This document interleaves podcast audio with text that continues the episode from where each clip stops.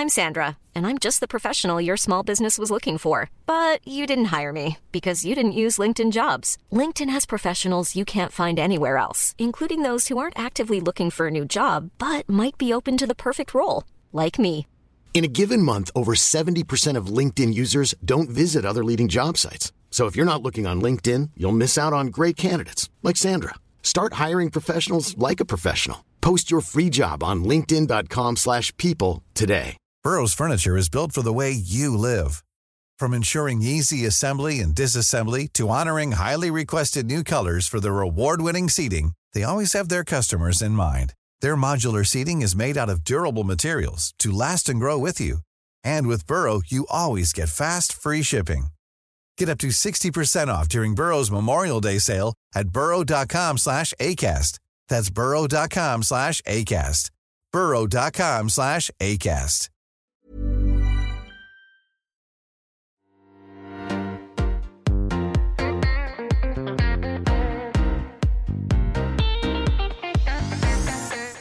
Hi, everyone, and welcome to a very special Confessions of a Debut Novelist with me, your host, Chloe Timms. This week's episode was originally a special live episode with Jericho Writers, and they're offering a discount for listeners. Jericho Writers is a writing community with a difference. Their members are at the heart of everything they do, and their absolute favourite thing to do is to celebrate each member's success, whether that's writing another chapter or getting that book deal. Jericho Writers offers everything you need to help you write, edit, and get your book published. From tutored video courses, online and in person events, one to one mentoring, live masterclasses, and expert editorial services, to interviews with publishers, agents, and authors, they're with you for every word. Jericho Writers are offering listeners of this podcast a very special discount. Use the code podcast15 for 15% off annual membership. In this episode, I'm talking to Rose Wilding about her psychological suspense novel, Speak of the Devil. Rose is a queer working class writer from Newcastle upon Tyne. She has an MA in creative writing from the University of Manchester, where she was mentored by Jeanette Winterson. In this episode, we discuss why a writing workshop made her want to behead a fictional man, breaking all the writing rules by having eight points of view, and how Rose's ADHD diagnosis changed how she approached writing. But first, here's Rose with an excerpt from Speak of the Devil. Fireworks pop and fizzle in the dark sky above the city, hours before the new millennium, and Maureen watches for a second before she pushes the window open and closes the curtains. Sarah has already lit the candles and hands her one as she sits back down. Eight faces are illuminated, ghastly and sunken eyed in the flickering light. Seven women sit in a semicircle, their bodies pointing towards a kind of altar in the middle of the room. They all look at him, some of them just glancing now and then, some of them staring, unable to avert their gaze. Only one of them knew he would be here. The others are in varying states of horror at the sight of him. Even the one who brought him is horrified, maybe more so than the rest. A woman called Anna gets up and kneels in front of him. She hasn't prayed for years, not since she was fresh from Brazil, but the words slip out of her mouth as if they have been waiting for her, the Portuguese fast and slick, almost inaudible over the noise of the party below. Sarah lights a cigarette with the flame of her candle. I think it's a bit late for that, she says to Anna, but does not get a response. Sarah leans back in her chair and crosses her knees, looks around at the other women, but no one pays her any attention. Keisha Jackson, the journalist, lurches out of her seat and into the ensuite, where they all hear a retch and a splatter. She comes back a few minutes later, pale, splashes of vomit down her jumper, Sarah takes her hand, and their fingers lace together, brown skin and white almost indistinguishable in the gloom. Josie, who is the youngest and is pregnant, is crying. Her pallid face is blotchy and swollen. Where's the rest of him? she asks, a voice cracking. We don't know him, Maureen says, reaching across to lay a hand on Josie's arm.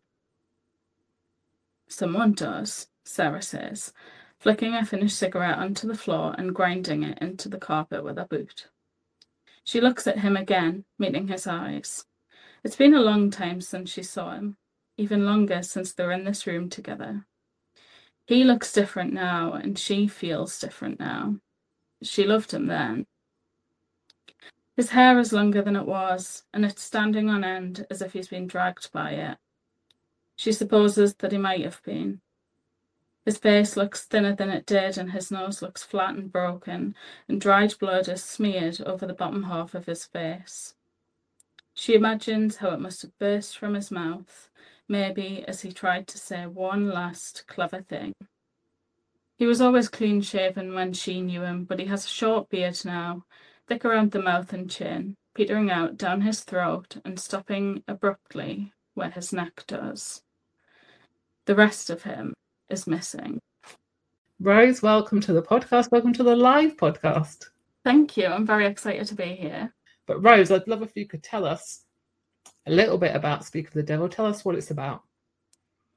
So, Speak of the Devil is on the surface a murder mystery, and we'll start off with a man's severed head and seven angry women who are all suspects, and a detective uh, who is a bit hapless but just trying to solve the case.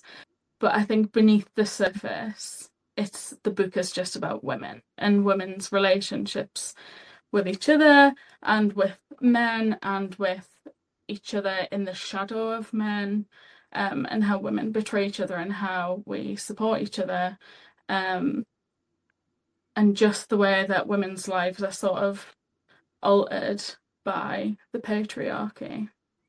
Brilliant and it is i i and i'm not just saying this because we're doing any event because i did say to you before we decided we were going to do the event i hadn't read your book and we did have this discussion that what happened if i read the book and hated it and then we had to do the event together but I have to say, it is hand on heart one of the best books I've read this year. It is so good. Well, so, thank you. where did the idea come from? Because I know that the book started from this kind of very shocking moment that you had in a writing workshop. And I'm sure many people listening tonight have done writing workshops or have been involved in writers groups. So tell us that moment then of when this book kind of came alive for you. So yeah, I was in a writing workshop uh, while I was doing the master's degree, and there was this guy in the work in the workshop who had submitted a piece of work in which he not only suggested but basically outright said um, that women sometimes enjoy being raped, and I was so like obviously just so shocked and so furious and nobody else in the class really called him out about it. So i was really confused and it was like am i angry for nothing? Um so obviously i sort of was like you can't write this. Um but i think i was both shocked by what he had written and shocked that nobody else seemed to be disturbed by it that I just went home and I was so angry that I just remember stomping all the way home and then getting in and opening my laptop and writing just the first chapter of Speak of the Devil, which is um I always think it's largely remained the same, but I actually found the original printout of the original, like very first version, uh, and it has not stayed the same. It had it was about eighty percent adjectives, so I've taken all of those out. Right. um, but yeah, I just went home and I was like, right, I've got to behead a man because uh, I'm so furious. Um, and, it wasn't that. Bad. It was a fictional man that you decided to behead. It's a lot less messy and more lucrative. One thing you decided to do, which I think is incredibly brave, and I'm sure there are many creative writing teachers that would say, do not do this. But you decided to have seven, seven women, um, all distinctive voices. But I think that must have been really difficult to make them all so different. But right from the off, I think you did a really clever thing in that we know Josie's pregnant, we know Sarah smokes, We know Anna's from Brazil. All in that first section, you've kind of pinpointed little memorable things about them. So, did you ever think maybe you'd been a bit too ambitious by writing so many women? Yes, I did. but I think that that first image just sort of that was the only clear thing about the book was that first image with I was really determined to have these seven women um, and have them sitting around this head and I just was like it has to be seven and I think I was talking to one of the other tutors on the course at one point and she was like does it have to be seven? And I was like look my life would be easier if it wasn't seven but it just has to be seven. And I think I was sort of thinking about the seven deadly sins um, but then obviously I didn't use the seven actual deadly sins. I was sort of trying to figure out like, oh well, what are the seven deadly sins of the patriarchy, and sort of embody each one of those into one of the characters. So like I was trying to think like what how does the patriarchy harm women? So sort of thinking, you know, like reproductive rights and um uh, undermining people at work, etc., etc. Um, and so try to make each one of those a character and i was like well i could create like 10 or 20 of these women um yeah. actually but uh yeah it was very difficult to write i had so i had those seven narratives and then there's nova the detective She's mm. got a narrative so there's sort of eight and then there's a couple of chapters like that first one where it's sort of a third person omniscient narrator so there's almost like nine separate narratives in the book, which was a big headache, and I cried a lot. And at one point, someone suggested I just write the whole thing from Nova's perspective, and I just sort of scrap it and rewrite it. And I was like, oh my god, like that would be much harder. And actually, and... I think not as good a book if you just stuck from her perspective. I think it might have maybe been a bit more of a, I guess, more of a straightforward kind of crime procedural book, but it wouldn't have been had because I think you get to know each of these women so well, even though if you think about it, because there's seven of them, we have a short time with each of them. But I think what you've done so well is that they feel so real and we get such a strong sense of their personality and their histories and um, you know, their hopes and dreams and their fears and all the good things that make a believable character. So yeah, I'm glad you didn't rewrite it. Yeah, I'm glad that I did too. Because I think the the purpose of the story, like originally it didn't even start out as a crime novel. I just wanted to tell the stories of these women and I didn't really care who had actually killed them. So Nova was a very late addition that came in sort of after I had already written half of the book. Um so I had to go back and start again when I added Nova. Um but yeah, so it wasn't I was much more interested in these women and their perspectives than I was mm. about the crime. It's just a happy accident that it's turned out to be a crime novel. Did you find that made the book almost because when you brought Nova and it gave it a an easier structure in a sense because she was out there trying to solve the crime? Did it give you a bit more of a clearer way to move the story? Yeah, like the first draft, a, a, sort of the first half of a draft that I did, didn't really have any structure whatsoever. It was mainly just vibes.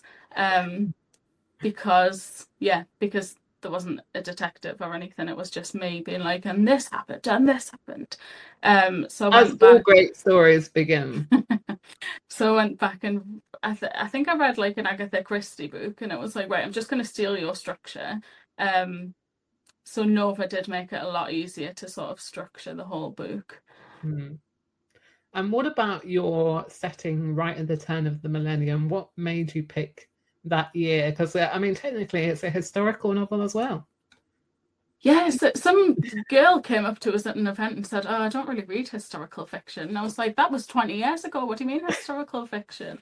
um, I think so. I wrote. There was two reasons. The first one was that um, that mobile phones make everything more boring, I think, um, and too easy to. I mean, I'm sure actual detectives would vastly disagree, but it feels to me too easy to solve a crime. Like, just get somebody's phone and look at their texts. Mm. So I wanted to have a world where we weren't so reliant on phones, but there were maybe a thing if I needed to do anything. Like, there is one very important text that gets sent. Um, which is useful, but otherwise nobody really is using their phone.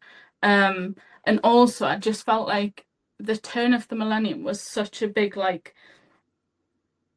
It, it was like we were waiting for the world to explode. Um, as soon as the clock sort of turned to 2000 mm. and there mm. was all this sort of drama about the millennium bug and it just felt like the build up to something big and i was like I, I want to sort of use that momentum to be like um this is the end of the patriarchy and also i guess a good distraction for your characters because when everyone's celebrating the millennium they're in a hotel discussing this uh beheaded i was gonna say beheaded head but uh bodiless head i suppose um, let's talk a little bit then about Jamie, your your head, your villain, your detestable character, who is really a fantastic villain, um, simply because he's so awful and yet incredibly believable again. How I mean, I think that one thing that was really good about him was that yes, he is horrendous, but to some of your for some of your women, they have a slightly more complicated relationship with him. He's not necessarily their their biggest enemy or the person they hate the most. Perhaps if we step back, we should give them a bit of a shake and see, you know, this is why he's so awful. But for them, they don't necessarily hate him. Can you tell us about how you kind of created Jamie's character? Um, so I think he started out as being pretty heavily based on a a really awful ex-boyfriend that I had. Um, and I was like, this is where I get the catharsis, and I had been looking for it for a while. Um, and then when I was sort of midway through writing it, there was this. I, I used to work at Costa, um, and there was this guy that used to come in every day, and he was like this sort of man in his 60s and he said his wife had died and he was quite lonely so he used to come in for a chat like every day. And we all really really liked him. We used to buy him birthday presents and christmas cards and stuff. Um, and just thought he was this really lovely old man that we were sort of keeping company and would give sort of a free cup of tea to every now and then. And then it turned out we found out via like some other customer that actually he was a paedophile and he had been sort of abusing children for 30 years and had been in prison because of it and there were sort of newspaper articles and stuff so it wasn't just like hearsay. And i was just so like bewildered that i had missed that about him. And i really had thought like the boyfriend that i sort of based parts of jamie on. I thought when i came out of that relationship that the only good thing that came out of that was that i would never get fooled again by an awful man and then like two years later it felt like it had happened again and i just felt so disappointed in myself like that i had been fooled by him. Um so i put a lot of that into the novel i think a lot of that feeling of like you think that you know someone and actually like you really don't know them and and once you find out the awful things that they've done you see them in this whole new like light and it's almost like you're looking into a different person's eyes. Um and other than that, just sort of generally the sort of bad people that you hear about on the news. Um, just just every every bad boyfriend any of my friends have ever had. that's that's good inspiration for anyone writing to, wanting to write a real villain. Think of all the bad boyfriends that you can, or, or your friends' bad boyfriends. One of the things that your novel begins with is a little note from you and it's uh, I thought it was a really arresting sentence. And you said, "I wrote this novel because I'm always under the skin, under the polite smile, absolutely furious." I'd love if you could expand on that for us and tell us what inspires you to write, what inspires you to keep going, even on those days where you've got writer's block or you just don't feel like writing.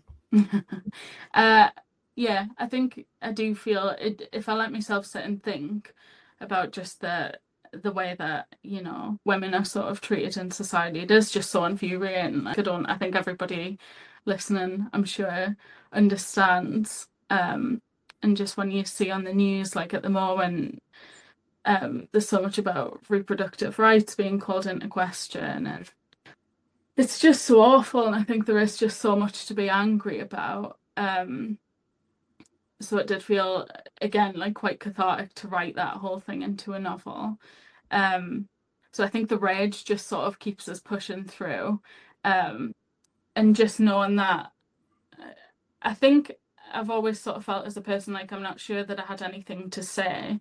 And then when I started writing this novel, I found that actually I did have like a lot to say.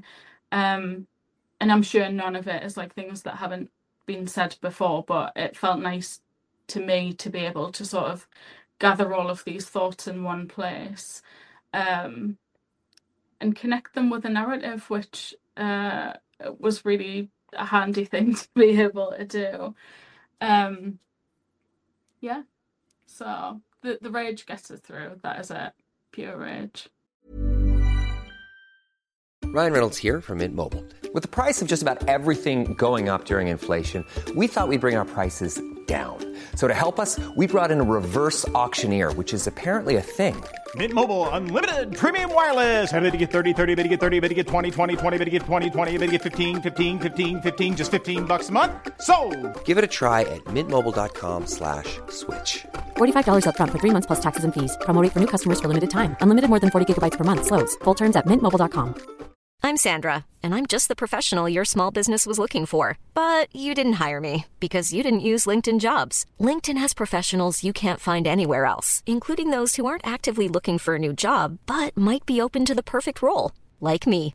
In a given month, over 70% of LinkedIn users don't visit other leading job sites. So if you're not looking on LinkedIn, you'll miss out on great candidates like Sandra. Start hiring professionals like a professional. Post your free job on linkedin.com/people today. Many of us have those stubborn pounds that seem impossible to lose, no matter how good we eat or how hard we work out. My solution is PlushCare. PlushCare is a leading telehealth provider with doctors who are there for you day and night to partner with you in your weight loss journey. They can prescribe FDA-approved weight loss medications like Wegovy and Zepbound for those who qualify. Plus, they accept most insurance plans. To get started, visit plushcare.com slash weight loss. That's plushcare.com slash weight loss. Hey there, it's Michelle Norris. I'm host of a podcast called Your Mama's Kitchen. When I travel, I'm usually looking for a way to find a taste of home when I'm not at home. And one of the things I love to do when I am at home is entertain. And Airbnb allows me to do that. When I was in California recently, I rented a house that had a great kitchen. And when we were sitting around the table, we were all thinking, we're in someone else's house. Someone could be in all of our homes as well. If you have a home, but you're not always at home, you have an Airbnb. Your home might be worth more than you think. Find out how much at airbnb.com/slash host. I like what you said there about you didn't feel like you had anything to say. And I that's something that I've always related to because I think I've always just loved books and I've loved reading, and I've loved writing, and I never really used to think about that. You know, when you pick up a book and you you just enjoy it and then you pick, put it down and pick up another one, you're not sitting there thinking, now what did the author intend to say with this book? And then when you start to become a writer and then people ask that question of you, and to begin with, you're like, I don't really know. I just kind of was writing what I was interested in or what was obsessing me and and I guess it's always that age old thing that only you are able to write your novel and eventually something kind of will come out of you that you're not really expecting, you're not realizing, and that will be the kind of core of your novel. And I know for you, Rose, that when you kind of left university, um, when you first left university and kind of you went, you worked in Costa, you weren't really writing, and you kind of had given up writing, and then you had a, a visit from an inspirational school teacher that kind of changed everything for you. So, can you tell us a little bit about that? Yeah, so that was so lovely. Um, so yeah, she was my teacher at GCSE and A level, and uh, when I was at GCSE especially, I just used to write a lot of like miserable poetry. Um, because that's what teenagers do, I suppose. So I'd be writing all of these sad poems about like, oh, my mom's made us hoover the stairs today. I'd like trying to write these like poems being like, well, I fancy my art teacher, but she's a girl, so I'm going to use gender neutral pronouns and nobody will ever know. Um, and she, I had like submitted some poetry, I think, for some sort of assessment, and she was like, ah, you know, you're a really good writer, you should definitely write. So, sort of on the back of her um, praise, I did an English and creative writing um, degree, and then yeah, just stopped writing for a long time. And then she, I just just randomly years later, she came in and Costa and sort of said, um, "Oh, hello, it's you. Are you still writing?" And I was like, "How do you remember me?" But I'm not still writing, no. Um, and she was like, "Well, why you should be?" And I was like, "Yeah, I probably should be. You're absolutely right." And I think that just that little kick from her sort of spurred us on again. Um, and then I went and sort of started researching masters like within the next couple of days and ended up on the um, University of Manchester masters course, which was great. Um, and now I can't find her. Like when I finally got my book deal, I was so desperate to tell this teacher. Um, and I, she's just like not on the internet and I've got a couple of old teachers on Facebook, and none of them are still in touch with us. So I'm sort of desperately trying to be like, look, look what you made us do. So if Mrs. Charlton ever hears this uh, from Gate, then I've written a book. Please uh, get in touch. we need some nationwide campaign now, I think, to track her down. Yeah, like, it's very sad that she doesn't get to realize how inspirational um, she was. I, I mean, I think a lot of us who are really interested in writing I've had that one teacher who really inspired them. Mine was Mrs. Driscoll. Um, she is out there, but I don't. I have never got in contact because I think I was slightly embarrassed. But maybe, maybe I should. Maybe I should one day. Um, she always said to me, "You write very dark things," and I was like, "Yeah, I do." And that was at I don't know, age fourteen. But um, yeah, it, I mean, I, am so pleased that your teacher um, randomly found you in Costa and inspired you because who knows, you may not have ever had that push to go back and study and, and then be here where you are now. Can you tell us a little bit more about your masters? Because you were mentored by Jeanette Winterson. Was she one of your tutors there? Yes, and Kamila Shamsie. So it's a very oh, good degree to be on if you want to sort of be around these brilliant women. Um, but yeah, it's a great degree. I think it, it, I'm really glad I ended up on that one because at first I really wanted to be at Manchester Met where Carol Ann Duffy teaches. Not that I particularly write poetry anymore, but um, I think when I first discovered Carol Ann Duffy at GCSE, that was the first time I was like, ah, like I don't have to write really formally. Sort of me writing can be sort of funny and full of personality, and it's still like great writing. Um, so I was really desperate to be on that course, and they never really got back to us for a long time. So I ended up on the um, degree at the University of Manchester, and I'm very glad that I did. Um, because yeah, Jeanette is great, and she took a particular shine to that one chapter that I wrote, um, which I'm really surprised at now that I've reread that first version because it wasn't great. It should really has got an eye, like to see something a diamond in the rough. Um, so yeah, she saw that, and even when I had left university, I think she knew that I'm the kind of person who needs a bit of like tough love. So she would email and be like, "I know you've left, but come into my office hours." So I'd like traipse back in, even though I had graduated, and she'd sit us down and be like, "How's the book going?" And I'd be like, Meh. and she'd be like, "Write the book. It's gonna be good. Write it. Finish it." Um, and then I had had sort of interest from a few agents already because um, at the University of Manchester, one of the great things about the master's degree is that you produce, um, as a cohort, you produce uh, like an anthology of everybody's work and sort of the first chapters of everyone's novels or some poetry or whatever, um, and send it out to agents. So even though I didn't have anywhere approaching a manuscript, I had about three chapters and the vague promise I would finish it. Um, I had two or three agents that got in touch, and I thought at first it was like a cruel joke from someone. I was like, no, this can't possibly be right. Like nobody can be trying to get in touch with me about this.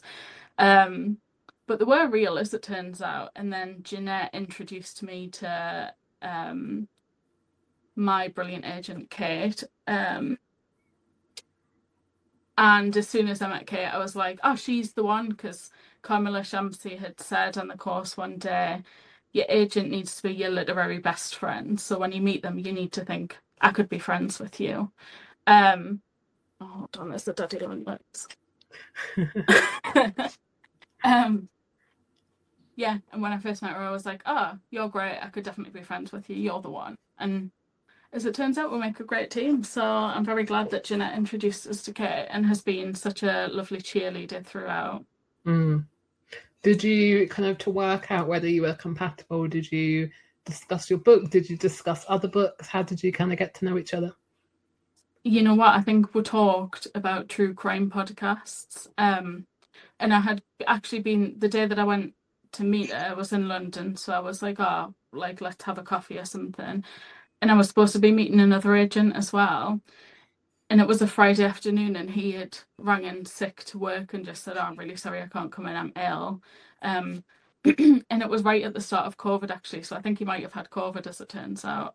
Um, but yes, so I didn't meet him that day, but I did meet Kate, and then I had to go home the next day, so I couldn't stay and meet this other guy.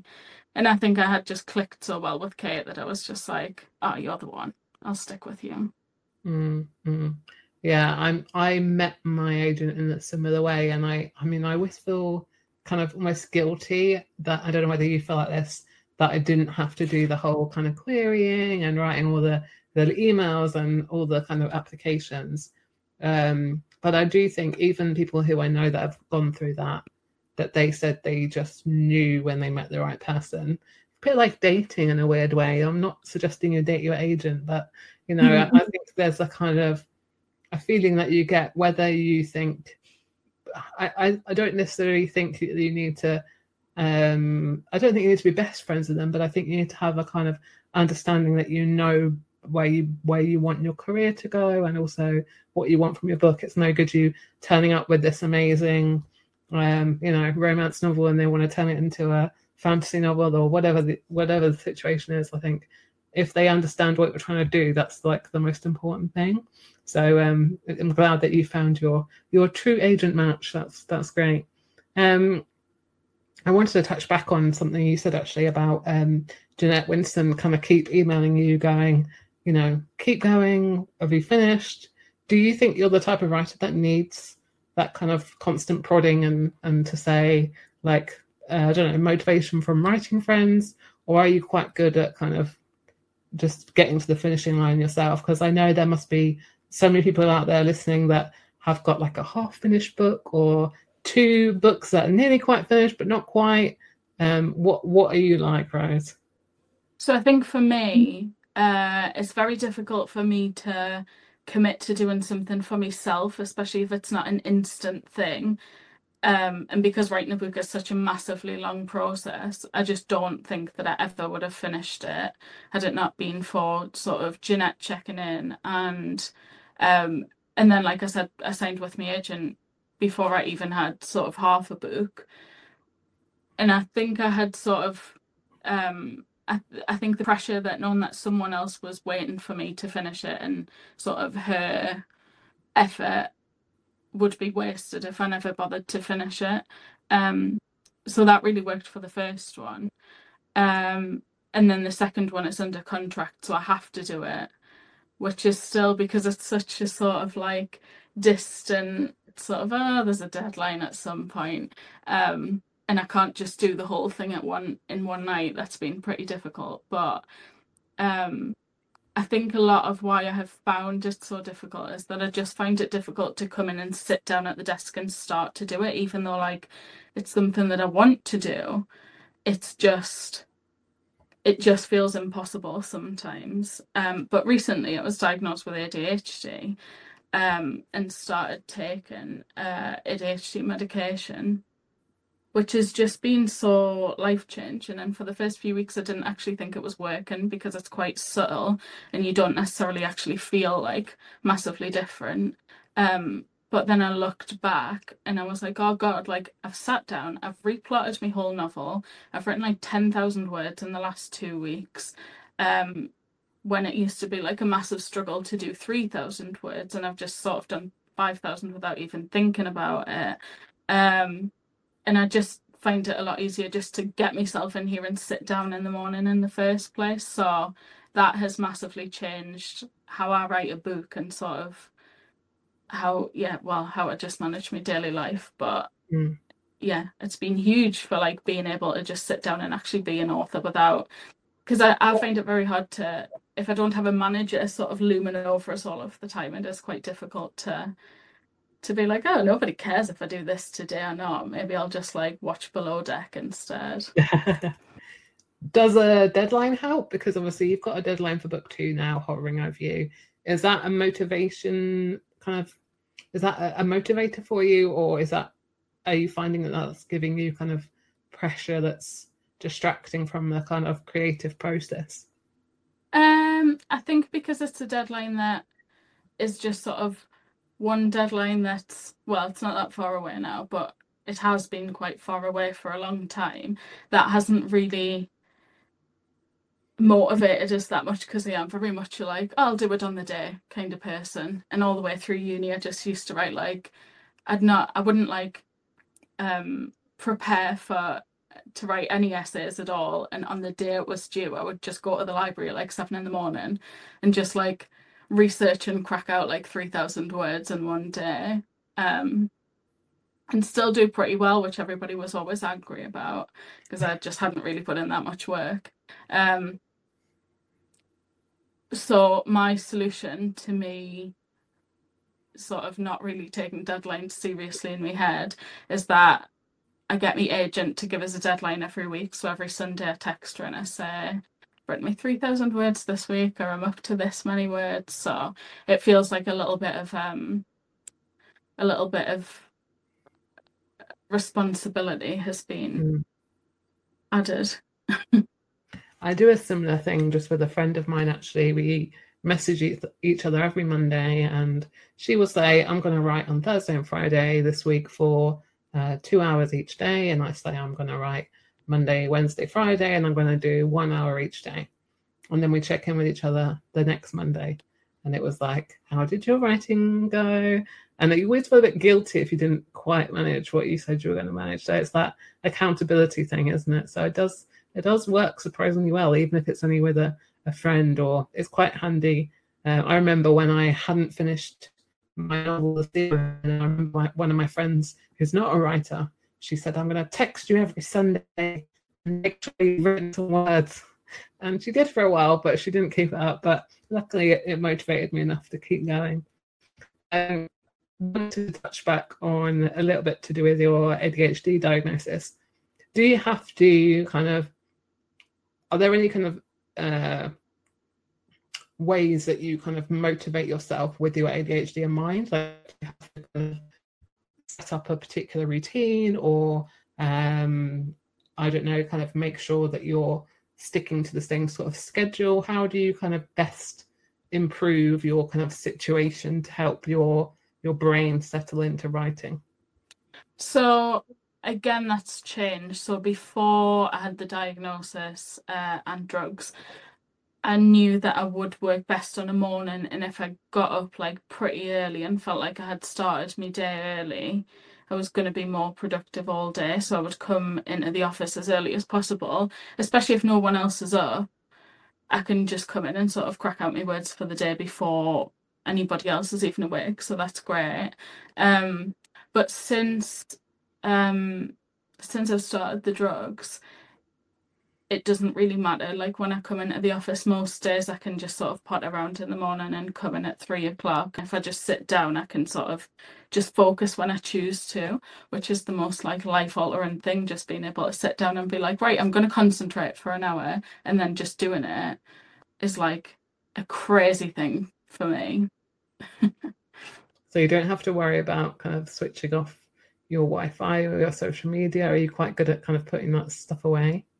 Uh, I do like try and hide my phone from myself generally, which is a shame because all of the good like Pomodoro apps are on your phone.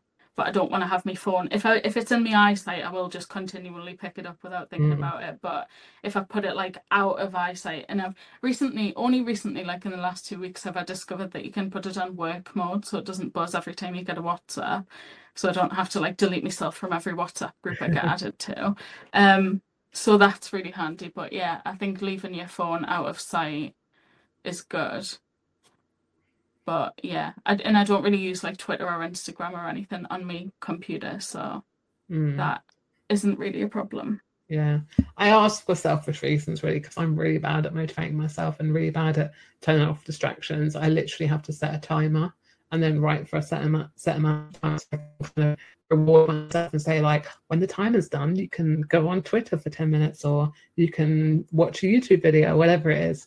Um otherwise I'm terrible for just doing it anyway and ignoring my writing so. Yeah. um I wondered whether your now that you've kind of had a book written already do you think that your writing has changed? Do you think you're less of a kind of like vibes writer and more thinking about kind of like plot and structure. Maybe you're thinking about how can because i'm guessing maybe you've had to already pitch this book to your agent or your editor. Have you become that sort of person or are you still a kind of like vibesy person?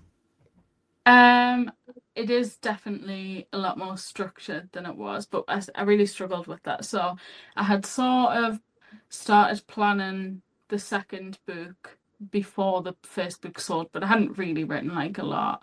Um, and then there was like a lot going on in my life, so it sort of got put on the back burner for a while. So um my agent just sort of pitched it and she was like yeah it's still sort of crime. There's like a stalker and there's a dead body. Uh and the publisher were like yeah sounds great. Yeah we'll have that.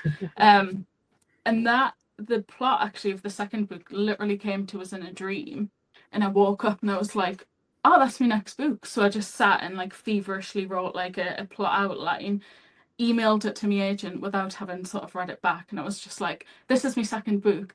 Um and she was like yeah sounds great yeah write it. Um but the writing it is the hard part isn't it? Uh, yeah i mean i mean i'm just blown away by that. I think there would be i mean i i certainly feel like oh my goodness like that is that is one hell of a way to get an idea i mean i'm sure there are people that have had book ideas in a dream but that just feels great that you kind of your your your dream brain came up with this amazing kind of fully formed idea. That's fantastic. Yeah it had a structure and everything which was new for me. Um so this one hasn't been as bad I, I don't know I like you have meltdowns every so often don't you? Um and one of them was that I just because this one's only sort of got two perspectives rather than eight I was like I, I don't know how to write that. Um so I read the I haven't got it usually it's on my desk the Save the Cat Writes a Novel book. And that is so helpful and also so useful for like an ADHD brain I think because it splits the one big task down into lots of small tasks.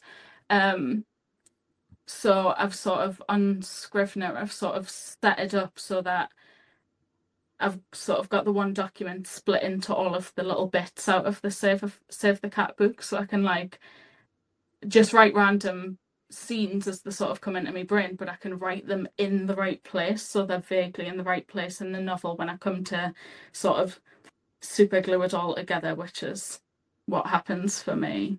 Yeah, I don't write I don't write in a line like I was I just say, write do you write themes. completely? You write completely out of order. You kind of write the the scenes that you fancy writing when you sit down.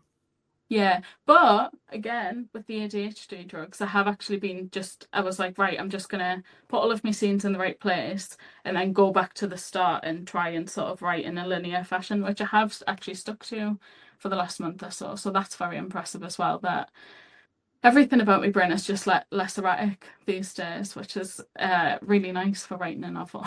Mm, yeah, I can imagine.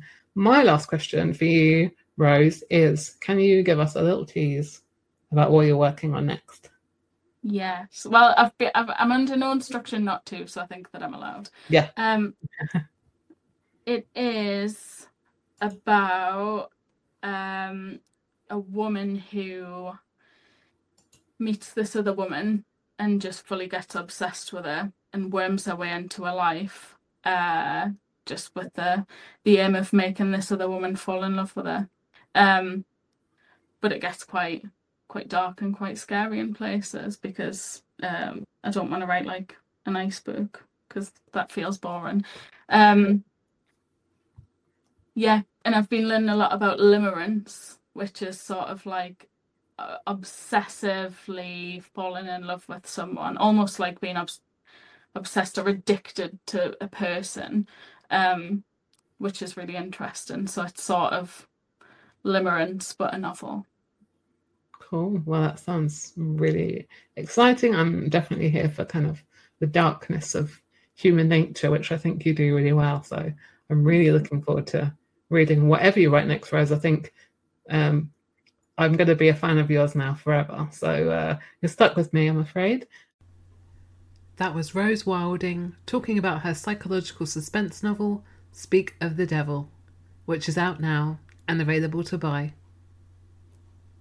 Just to remind you, Jericho Writers are offering listeners of this podcast a very special discount. Use the code podcast15 for 15% off annual membership. And if you'd like to support this podcast, debut authors, and independent bookshops, you can now shop in the Confessions of a Debut Novelist bookshop, hosted by bookshop.org, which I've linked down below in the show notes. If you fancy buying any of the books you've heard on this podcast, then the majority of them can be found in this bookshop. And if you can, I would really appreciate you supporting me, supporting the authors and independent bookshops by buying them through this online store. Thank you so much for listening. And if you've enjoyed this episode, please subscribe wherever you get your podcasts. Or if you've subscribed already, it would be great if you could leave me a review. See you next time.